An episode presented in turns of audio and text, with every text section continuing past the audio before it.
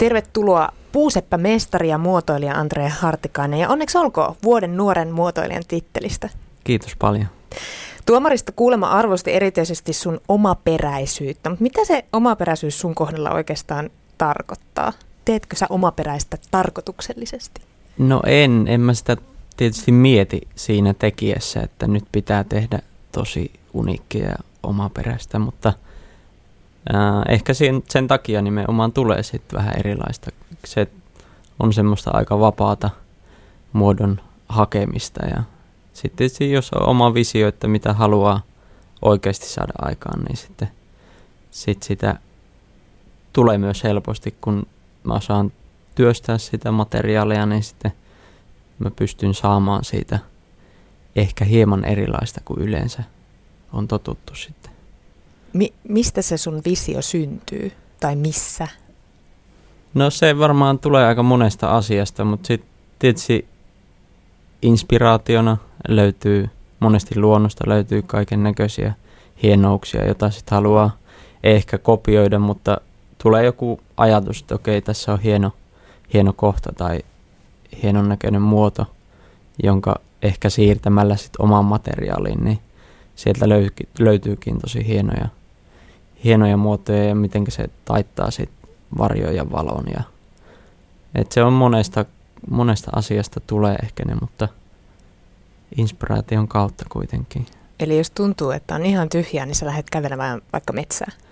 No ehkä harvoin kyllä niin tapahtuu, mutta ehkä jos olisi tyhjää aikaa, niin sitten voi, voisi olla niin, että se on ihan hyvä, hyvä lähteä vähän haahuilemaan. Ja ei, se ei varmaan toimi, että lähtee etsimään niitä varsinaisesti. Se enemmän tulee sattuman varasti.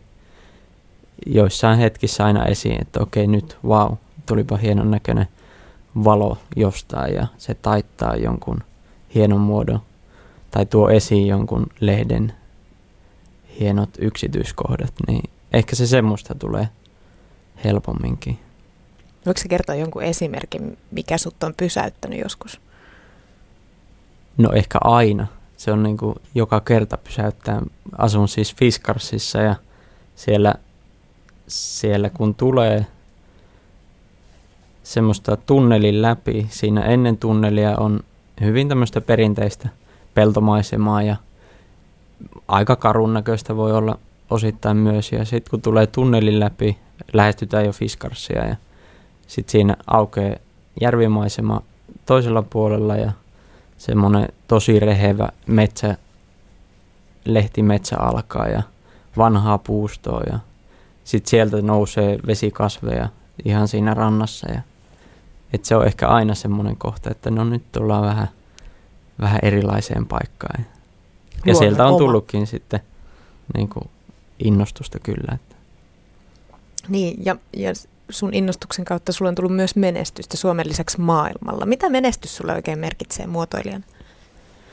No ehkä tämmöiset palkinnot ja ää, tietynlainen joku huomioosoitus, niin ehkä se antaa sitä tarmoa tehdä tai jatkaa sillä omalla, omalla tyylillä ja tehdä sitä asiaa, minkä takia on ehkä alun perinkin ryhtynyt tekemään puusta vaikka asioita.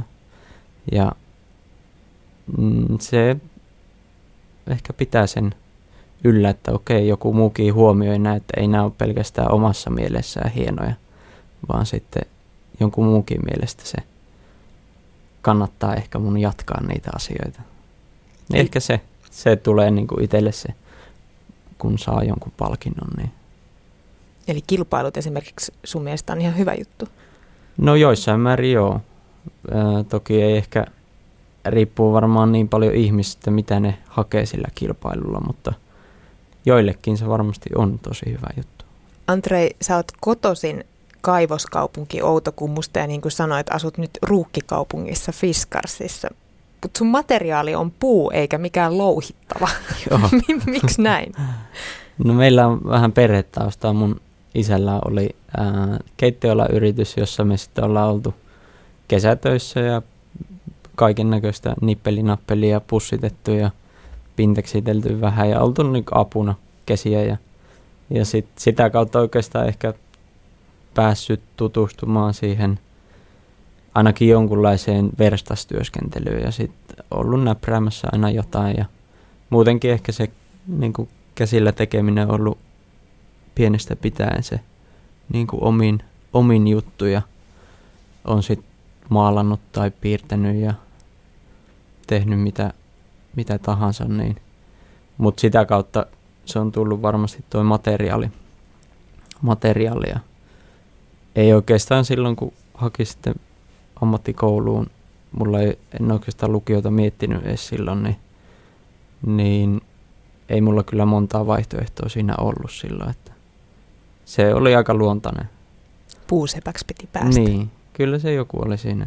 Oliko se muuten oma höyläpenkki vai Ei. puukko? Ja, ja, ja, Ehkä se oli semmoinen, ehkä alkuun niin kuin joku muu teki niitä aihioita ja sitten sai vaan, ehkä niistä tuli omia leikki, leikkikaluja, mutta sitten ehkä pikkuhiljaa sitten teki itsekin. Ja Puu on orgaaninen aine, toisin sanoen se elää, toisin kuin esimerkiksi lasi. Miten se haastaa sua muotoilijana?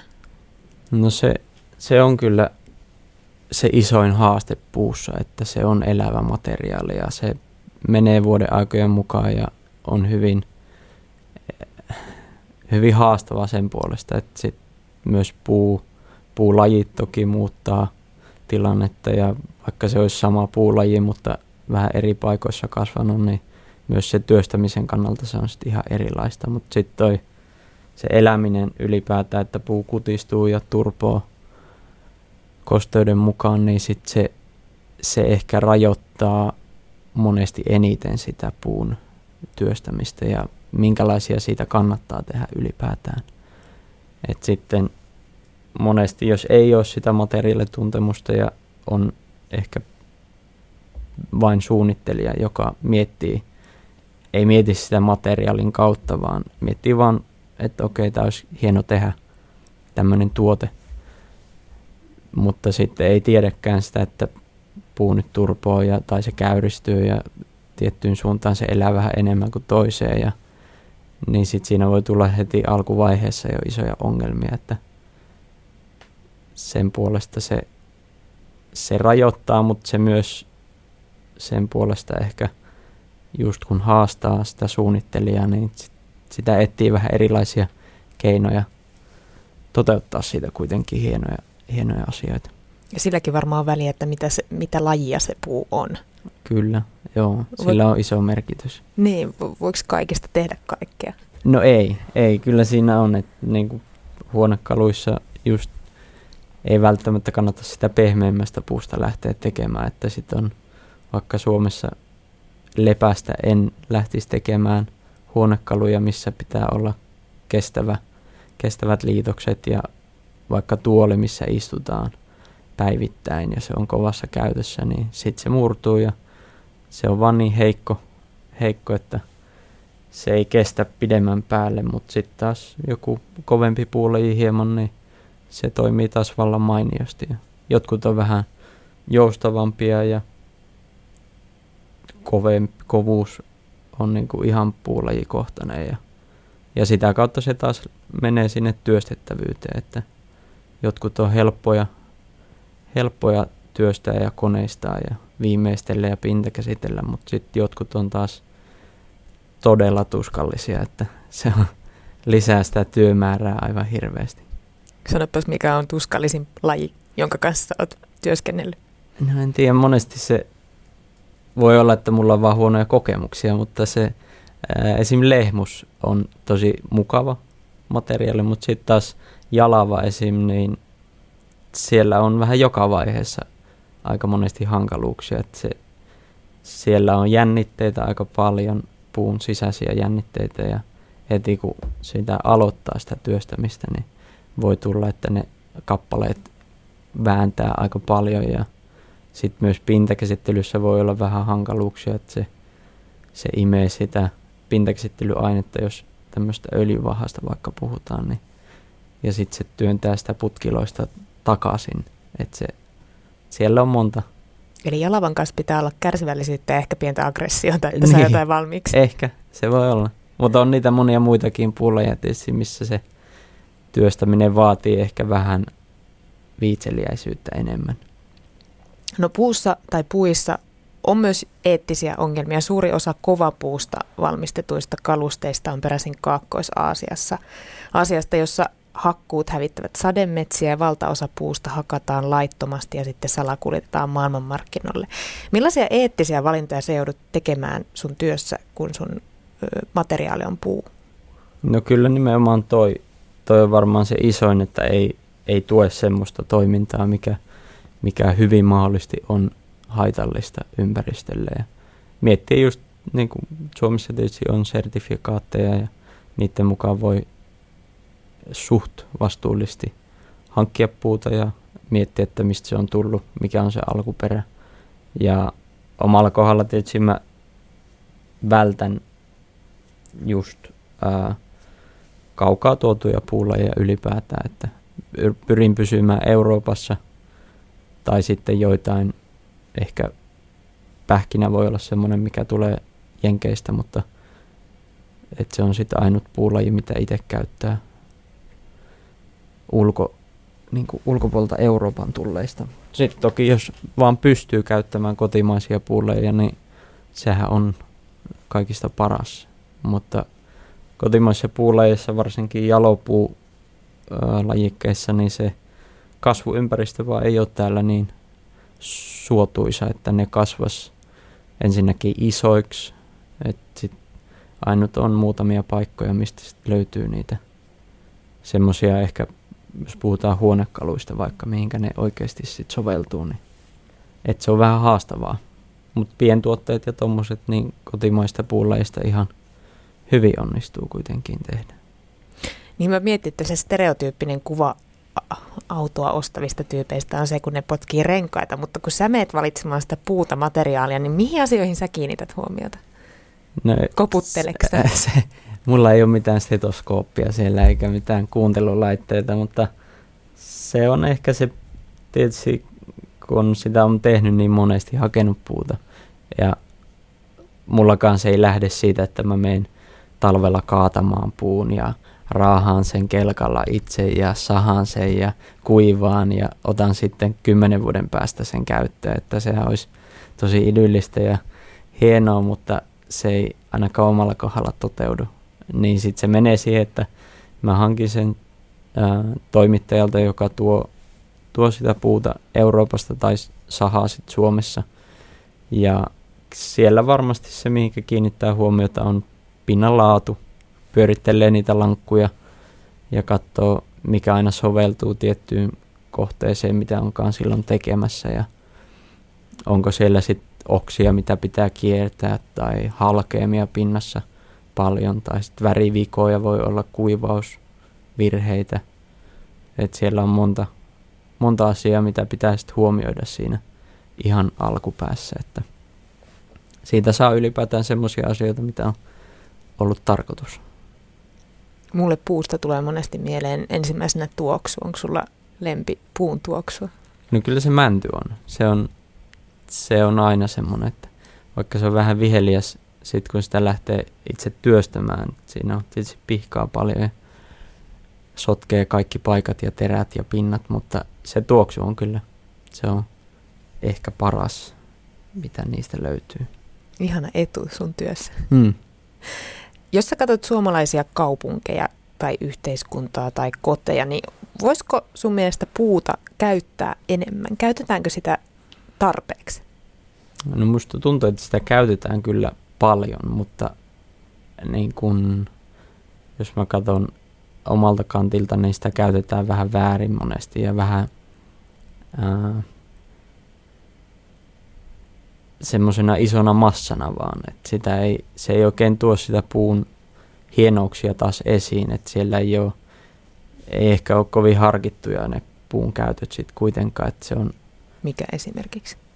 No joissa isoissa pinnoissa, vaikka jos kaikki täytetään vaan puulla ja sitä, se on menee niin nopeasti tukkoon ja et sä kiinnitä silloin hu- huomiota siihen, että no onpas hienon näköistä, sä vaan mietit, että tätä on niin liikaa joka paikassa. Ja ehkä yleensä vaikka huonekaluista, jos kodin sisustusta mietittiin, niin sitten se, että siinä ei ehkä Suomessa varsinkaan kovin monesti kiinnitä laatuun huomiota, että se vaan otetaan se, mikä on halvinta ja sitten ei, ei oikeastaan ikinä käsitetä, mikä ero on sillä, että ottaa hienosti tehdyn kuin sitä vähän sinne päin.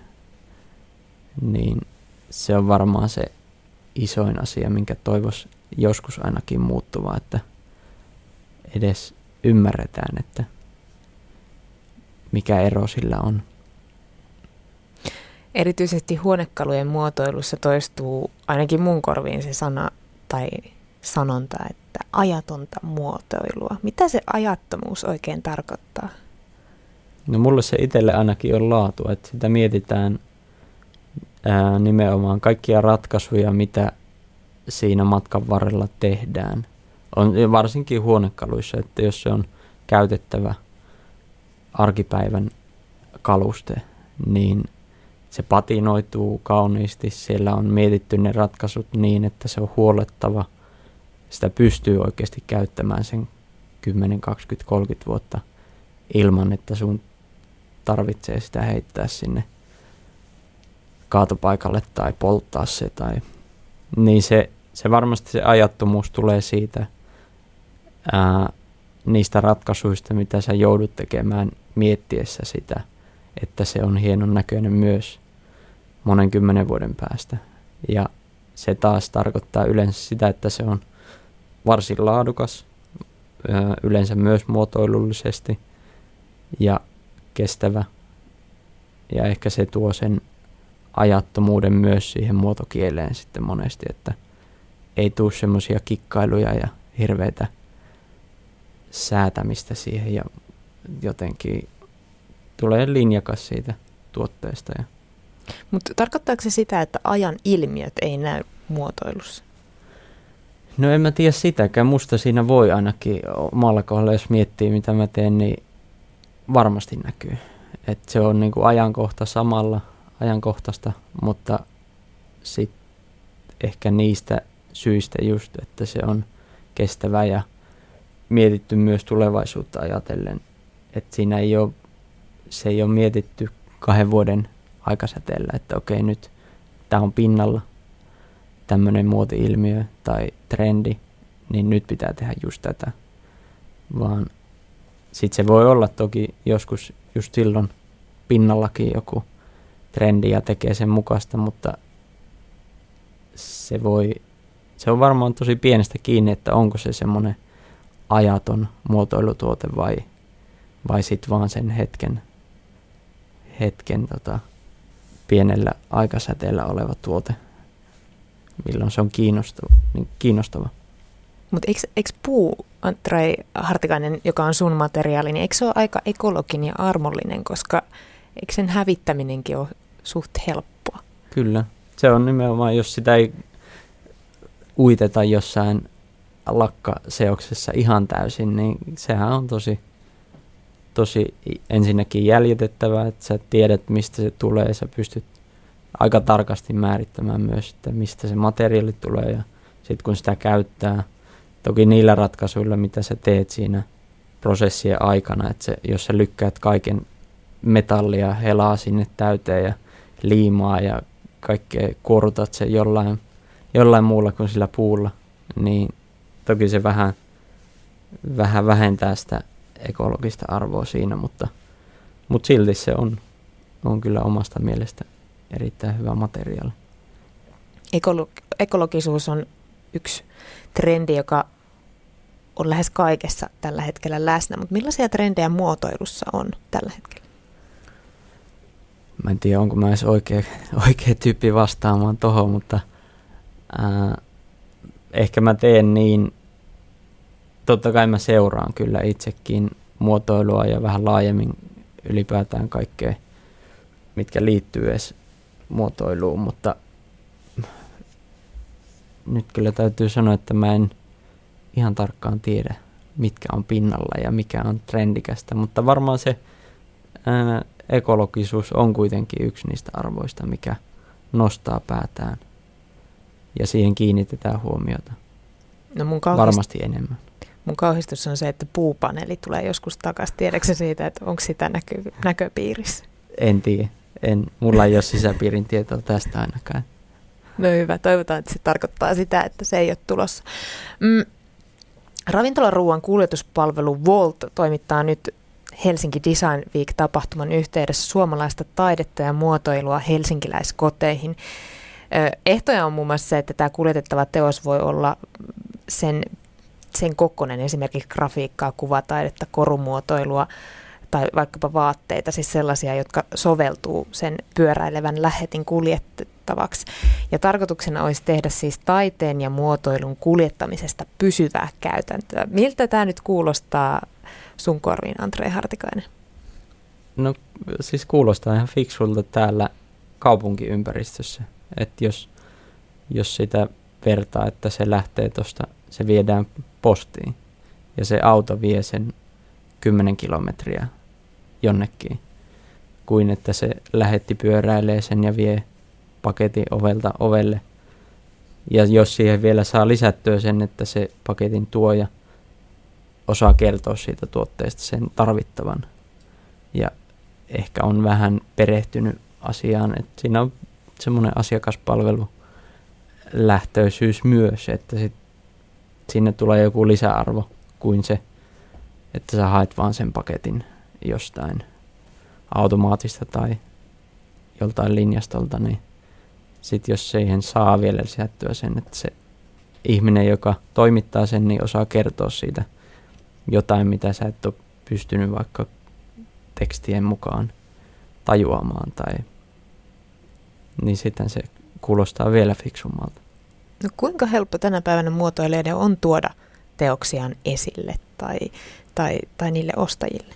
No varmasti nyt tänä päivänä se on helpompaa tuon median ja internetin käytön kautta kyllä, mutta toisaalta taas sit kenttä on varmaan laajentunut niin paljon, että sit sitä toimijakin on hyvin paljon ja sitten ehkä kun sitä erilaisia tekijöitä on todella runsaasti, niin sit sieltä on hankala taas löytäytyä esille ja päästä sitten niiden tuotteiden kanssa oikeasti ehkä myymään asiakkaille suoraan tai gallerioihin tai jälleen myyjille tai mikä se porras onkaan, mihinkä sä haluat ne omat tuotteet, niin se ei varmasti ole helppoa edelleenkään. Et, ja varmasti nuoret, nuoret muotoilijat tai tekijät, niin niille vielä, vielä hankalampaa, että ei ole niitä kontakteja vielä tai ei ole verkostoja rakennettuna, että mitä kautta sä pääset lähestymään sitten oikeita, oikeita kontakteja. Niin. Mutta siinä varmasti auttaa sosiaalinen media ja sitä kautta lähestyminen, niin se ehkä pienentää sitä kynnystä kuitenkin. Onko sulle myyminen helppoa oman tuotteiden? No ei välttämättä. Riippuu vähän. Siis joskus se on ihan hauskaakin jopa. Ja että sitä olisi kiva oppia ehkä enemmän. Mutta sitten huomaa nyt ainakin, että siihen ei ole oikein aikaa, niin sitten se jää, se on jäänyt vähän taka-alalle. Et siihen pitäisi kyllä panostaa huomattavasti enemmän. Suomen muotoilun kultakautta elettiin 50-60-luvuilla Tapio Virkkala, Timo Sarpaneva, Kai Frank, Alvar Aalto. Nimet tunnettiin Suomen rajojen ulkopuolellakin ja monien mielikuvissa nämä suomalaiset muotoilijat noilta vuosikymmeniltä on edelleen ö, ne ainoat täällä Suomessa. Onko tämä kultakausi, Virkkalat, Aallot sun muut ollut teille nuorille siunaus vai kirous? Toi on kyllä varmaan semmoinen kysymys, mikä tulee esille melkein aina. Ja se on, omalla kohdalla se ei ole ainakaan kirous, se on, siis, se on vaan hieno asia, että Suomessa on noterattu semmoisia tekijöitä ja ne on saanut kansainvälistä huomiota ja ne on oikeasti tunnustettuja ja nimenomaan sen takia, koska ne on ollut niin hyviä tekijöitä. Että se ei ole ollut vaan semmoinen julkisuustemppu, että niillä ei ole ollutkaan mitään tarjottavana, vaan ne on vaan ollut esillä. Niin sitä ei ole todellakaan tapahtunut. Mutta sitä mä en ole ihan varma, että onko se kuinka monelle taakka nykymuotoilijoista tai nuorista tekijöistä vai onko se enemmän semmoinen inspiraation lähde, että, että kyllä täältä peräpohjolastakin pystyy, pystyy nousemaan, että mutta en, en osaa sen tarkemmin kyllä vastata tuohon. Niin mä mietin sitä, että, että jos tänä päivänä semmoisen ison massayleisön tiedossa ei ole hirveästi nuorten muotoilijoiden nimiä, niin johtuuko se enemmänkin siitä, että tarjontaa esimerkiksi huonekaluilla on niin runsaasti, on niitä halpaversioita, on marketteja, mistä niitä saa, kuin ehkä siitä, ettei, ne, ettei niitä nuoria muotoilijoita olisi? Mm. No siitähän se kertoo enemmän just, että silloin kun ne Sarpanevat ja Virkkalat on ollut esillä, niin se tarjonta on ollut niin paljon suppeampaa. Ja Suomessa varsinkin, jos miettii, silloin on ollut. Ja silloin on tarvittu. Ja se on mennyt niin kuin, niille on ollut tehtävää todella paljon. Ja ne on toteuttanut sitten itseään ihan viimeisen päälle. Niin tänä päivänä ehkä se, että niitä muotoilijoita löytyy kyllä erittäin talentteja ja hyviä tekijöitä, jotka ymmärtää myös materiaali ja kaikki prosessit, mutta sitten niille ei välttämättä löydykään niin paljon sitä tehtävää, että sitten et sit se, se suhde on ehkä muuttunut siinä, että siellä on niin paljon tekijöitä ja on niin paljon toimijoita ylipäätään, että et sitten sä voit saada se yhden tuotteen tuotantoon ja sitten onkin vähän hiljasta ja sitten sä yrität vaan tehdä niitä protoja ja malleja ja saada niitä muualle, mutta se ei välttämättä toimikaan enää niin helposti. Että. No mikä sun suhde esimerkiksi on Ikeaan, joka edustaa monelle semmoista halpamuotoilua? Niin. No en, siis muotoilun puolestahan siellä on erittäin fiksuja tuotteita ja se nämä varmasti ne, ketkä siellä miettii niitä asioita ja se koneisto, mikä siinä on taustalla ja insinöörit ja muotoilijat ja tehtaat kaikki yhteistyössä, niin kyllähän se on varmaan tosi viimeisen päälle hiottua, että kaikki on kustannustehokasta ja ää, tosi fiksuja ratkaisuja löytyy. Et sen puolesta mä siis en tiedä, voiko sanoa arvostaa, mutta kuitenkin Nostaa osittain. vähän hattua. Niin, kyllä täytyy nostaa hattua, mutta sitten taas se huono puoli varmasti mikä on, niin se vaikka puutuotessa monesti kun katsoo niitä hintoja, niin en mä saisi edes materiaalia ostettua sillä hintaa, kun ne on myy koko tuolia. Niin siinä tulee se taas, että mistä ne, mistä ne saa poljettua se hinnan niin alas. Totta kai massa, ihan järkyttävä isot volyymit. Se on ehkä aika raadollista, että sitten se skautataan kaikki halvimmat paikat ja yritetään vaan tikistää viimeiseen asti hinta joka tuotantolaitoksesta ja sitä ei ehkä taas siitä arvosta niin paljon. Että. Puhutaan vähän vielä tulevaisuudesta. Puuseppemestari Andrea Hartikainen mulla vieraana. Miten esimerkiksi 3D-printtaus tulisi, tulee vaikuttamaan muotoiluun tai on jo vaikuttanut? No kyllä se vaikuttaa tosi isosti ja ylipäätään kaikki tämmöinen teknologian tuleminen enemmän niin kuin arkipäiväiseksi siihen.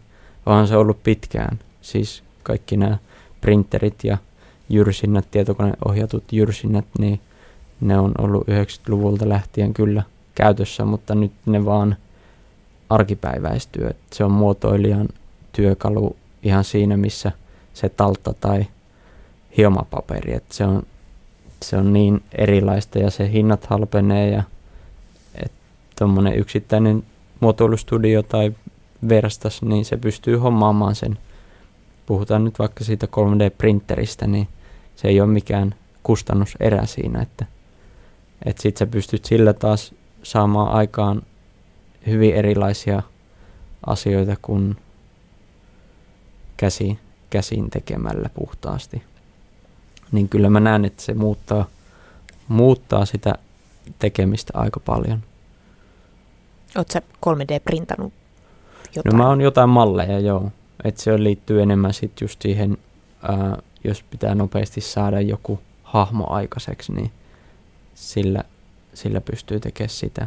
Mutta kyllähän se käy niin kuin puusepän tekemisessä just tämmöisiin IG-apuvälineisiin ja hyvin laajasti pystyy myös sitä printeriä käyttämään.